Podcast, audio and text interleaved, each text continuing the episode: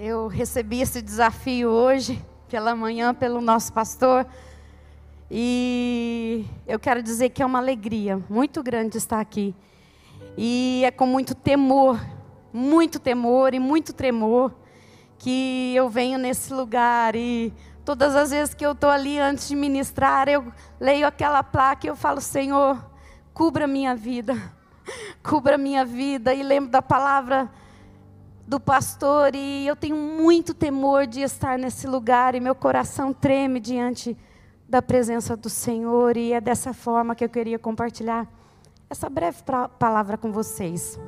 Diz assim: Agora, porém, declara o Senhor, voltem-se para mim de todo o coração, com jejum, lamento e pranto.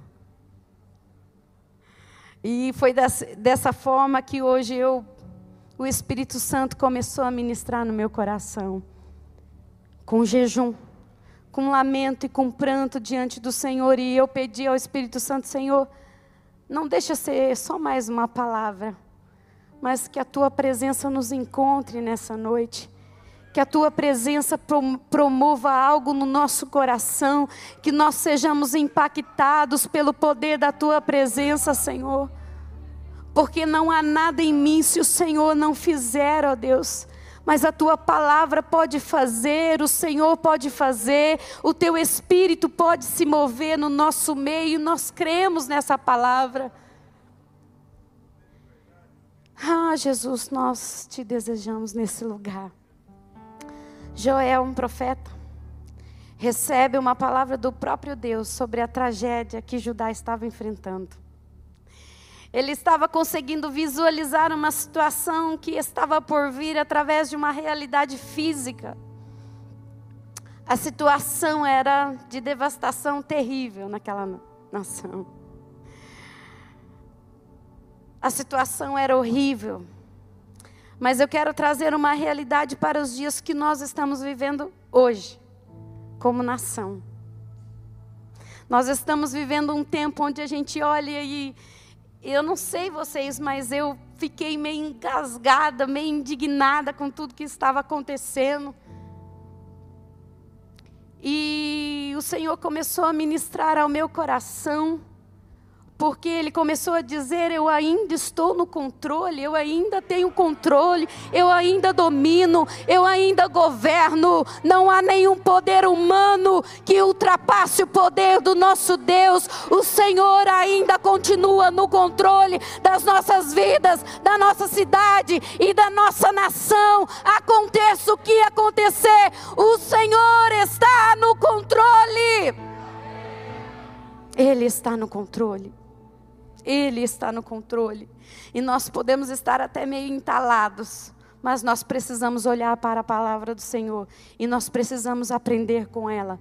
E hoje e nesses dias, o Senhor nos chama, o Senhor convoca a igreja do Senhor, o Senhor convoca aquela igreja que é remanescente, que permanece fiel a voltar, a voltar ao Senhor de todo o coração. O versículo 12 de Joel 2 diz assim: Voltem-se para mim de todo o coração. Não é uma volta parcial, não é parte das nossas vidas que o Senhor está querendo de nós nós, mas é uma volta total. Ele quer o senhorio, ele quer o governo, ele quer o controle das nossas vidas, ele quer tudo que nós temos de todo o coração.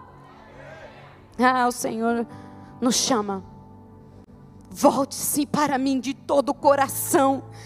Voltar-se para o Senhor significa dar as costas para o pecado e obedecer somente ao Senhor e a Sua palavra.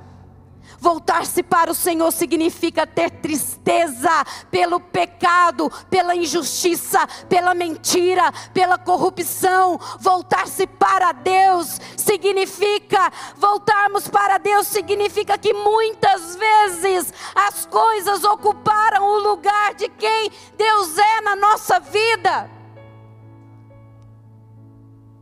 Voltar-se para Deus, porque muitas vezes temos corrido atrás dos nossos interesses e temos deixado de lado os interesses do reino do Senhor. Nós precisamos voltar. Nós precisamos voltar e mais do que nunca, nós precisamos nos despertar, despertar o nosso coração a essa volta de todo o coração para o Senhor, em nome de Jesus, em nome de Jesus, a tudo aquilo que os céus está falando, a tudo aquilo que o Senhor está se movendo nesses dias, nós precisamos entender, nós precisamos ter o nosso ouvido sensíveis para ouvir aquilo que os céus está fazendo e não corromper e não angustiar o nosso coração e não ser dominado pelo medo, pela ansiedade, pelo temor, mas nós precisamos entender que Deus está no controle. É uma volta e não é do nosso jeito não é do nosso jeito, porque o texto diz, é com profundidade, é de todo o nosso coração. O povo de Judá estava endurecido, era indiferente à voz de Deus, viviam para os seus prazeres e não se importavam com a exortação do Senhor.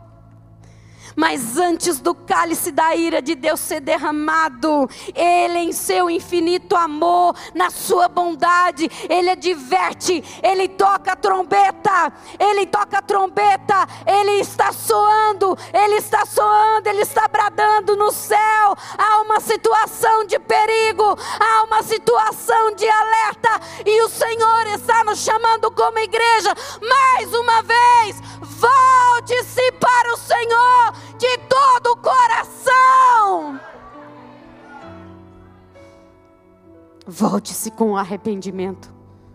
Mas não é qualquer arrependimento, é um arrependimento profundo, é um arrependimento sincero, é um arrependimento autêntico, é um arrependimento de, com todo o nosso ser, com tudo que nós temos, e é urgente.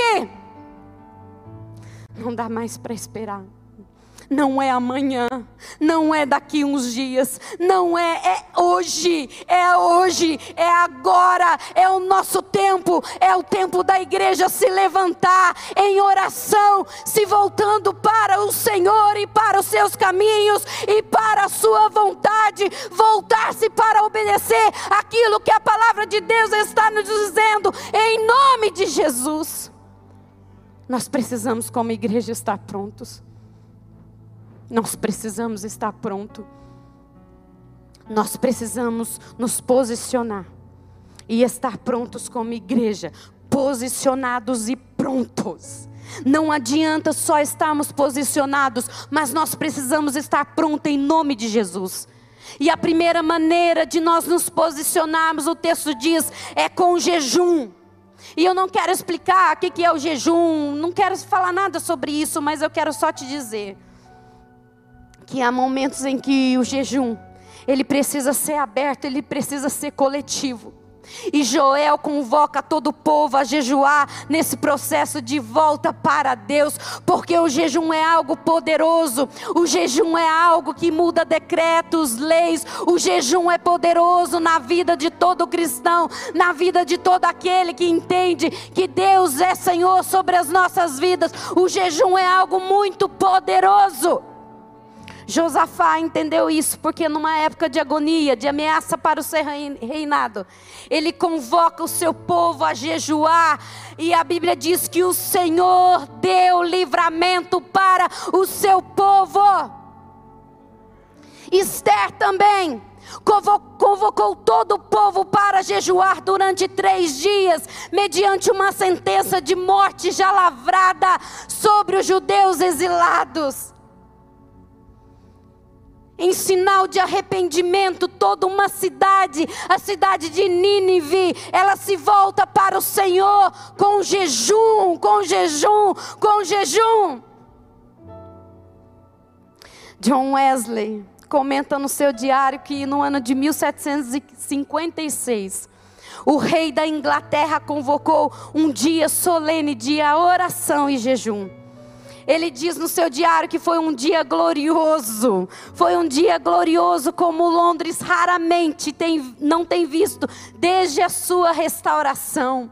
Cada igreja estava lotada, orando e jejuando. E ele escreve: a humildade se transformou em regozijo nacional, porque a ameaça da invasão dos franceses foi impedida, porque é certo, é certo, é certo que quando nós nos humilhamos diante do Senhor, e não é humilhação de aparência, mas é uma humilhação de todo o nosso coração, é certo, é certo que o Senhor ouve o nosso clamor, porque a palavra é promessa do Senhor sobre as nossas vidas. Ah, nós cremos, Jesus. Nós cremos. E tudo o que eu quero nessa noite é despertar a fé no seu coração, é despertar uma fé que vem com atitude. O segundo posicionamento da nossa vida é com choro. O profeta já havia convocado os ébrios, os lavradores, os sacerdotes, e tem uma palavra que me intrigou demais. Toda vez que eu leio essa palavra, eu fico não sei se está só nessa versão. Mas ela fala: convocou os ébrios, os lavradores e os sacerdotes a uivarem diante do Senhor. Isso aqui é mais do que um choro. Isso aqui é mais do que um lamento.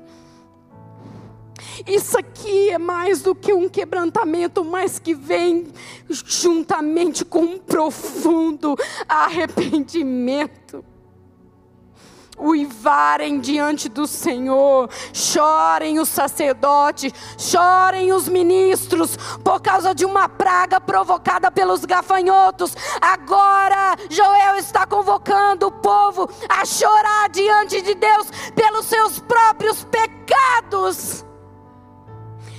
A restauração de Deus começa com profunda convicção de pecado.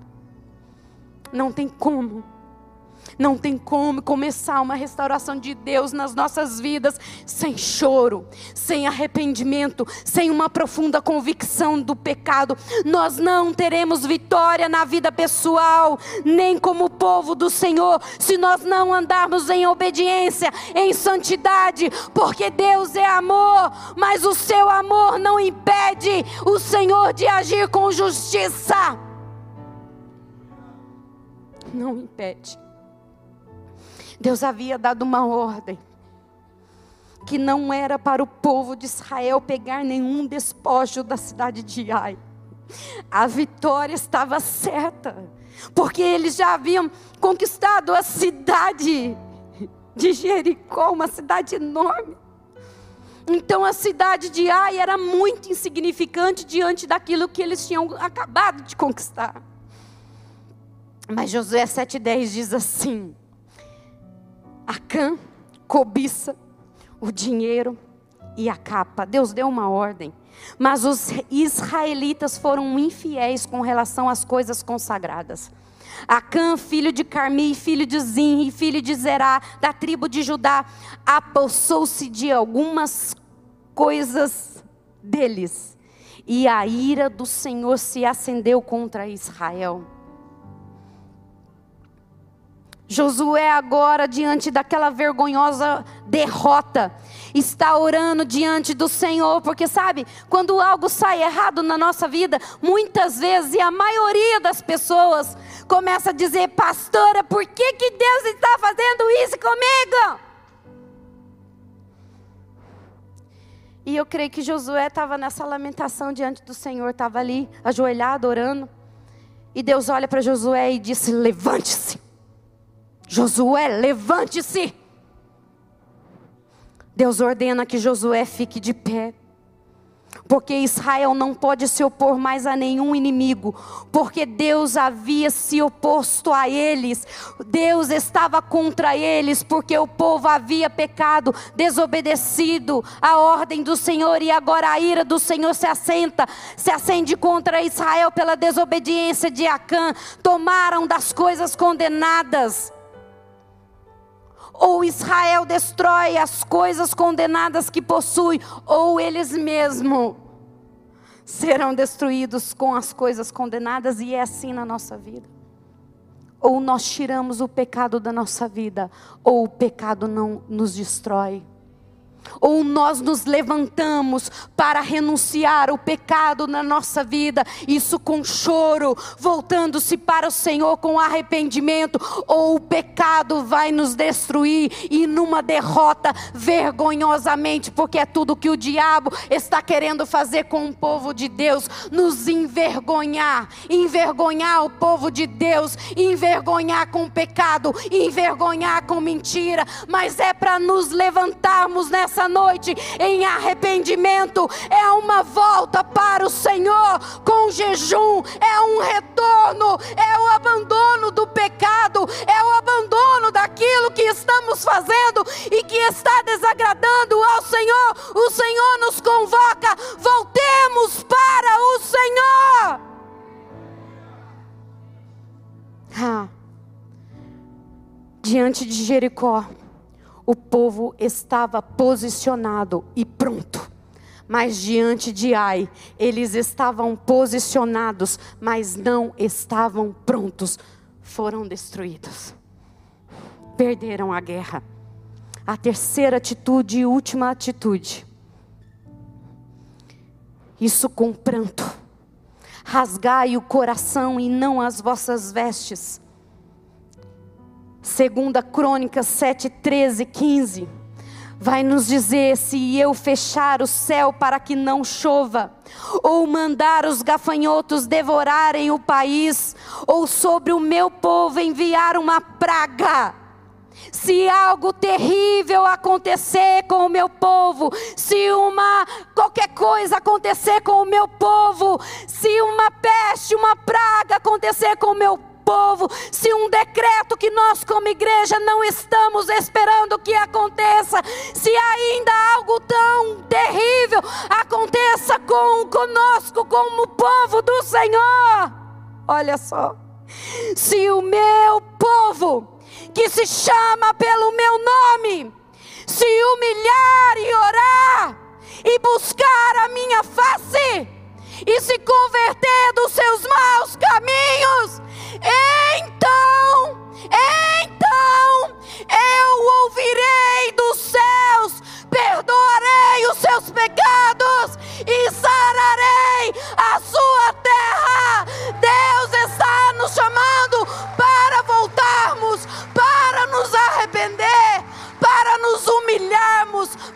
para retirarmos do nosso meio o pecado de um homem, mas quando nós estamos guerreando como igreja, nós estamos como um povo.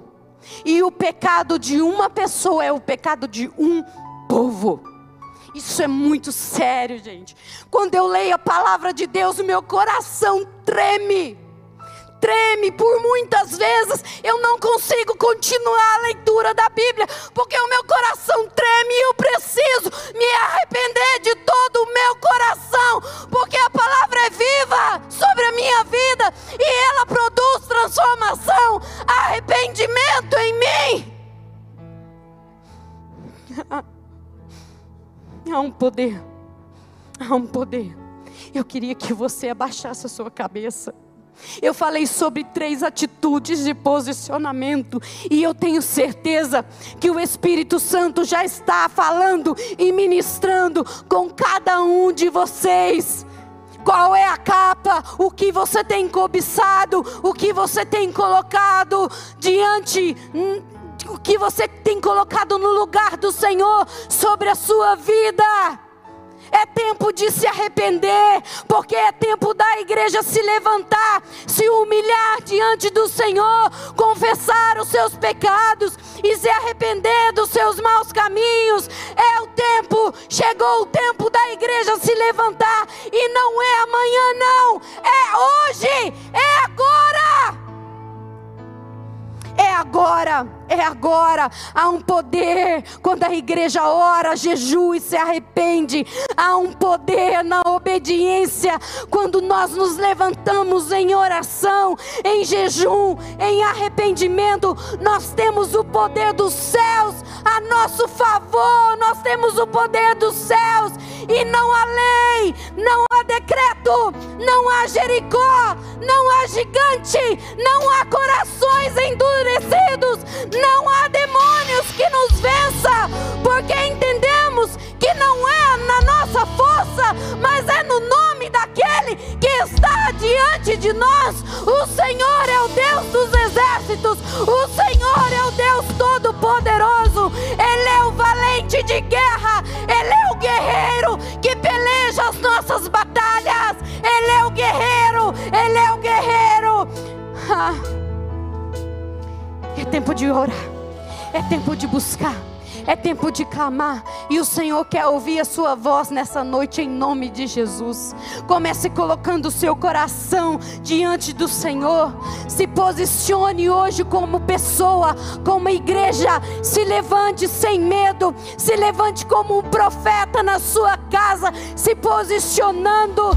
Se posicione, não seja passivo, indiferente com a corrupção, com a mentira, com o pecado, não seja conivente em nome de Jesus. Se posicione, se posicione. Não é o tempo de buscar os nossos próprios interesses, não é tempo, mas há algo que Deus quer fazer em nós, na nossa família, na nossa cidade e na nossa nação. E Ele está contando comigo, e Ele está contando com você.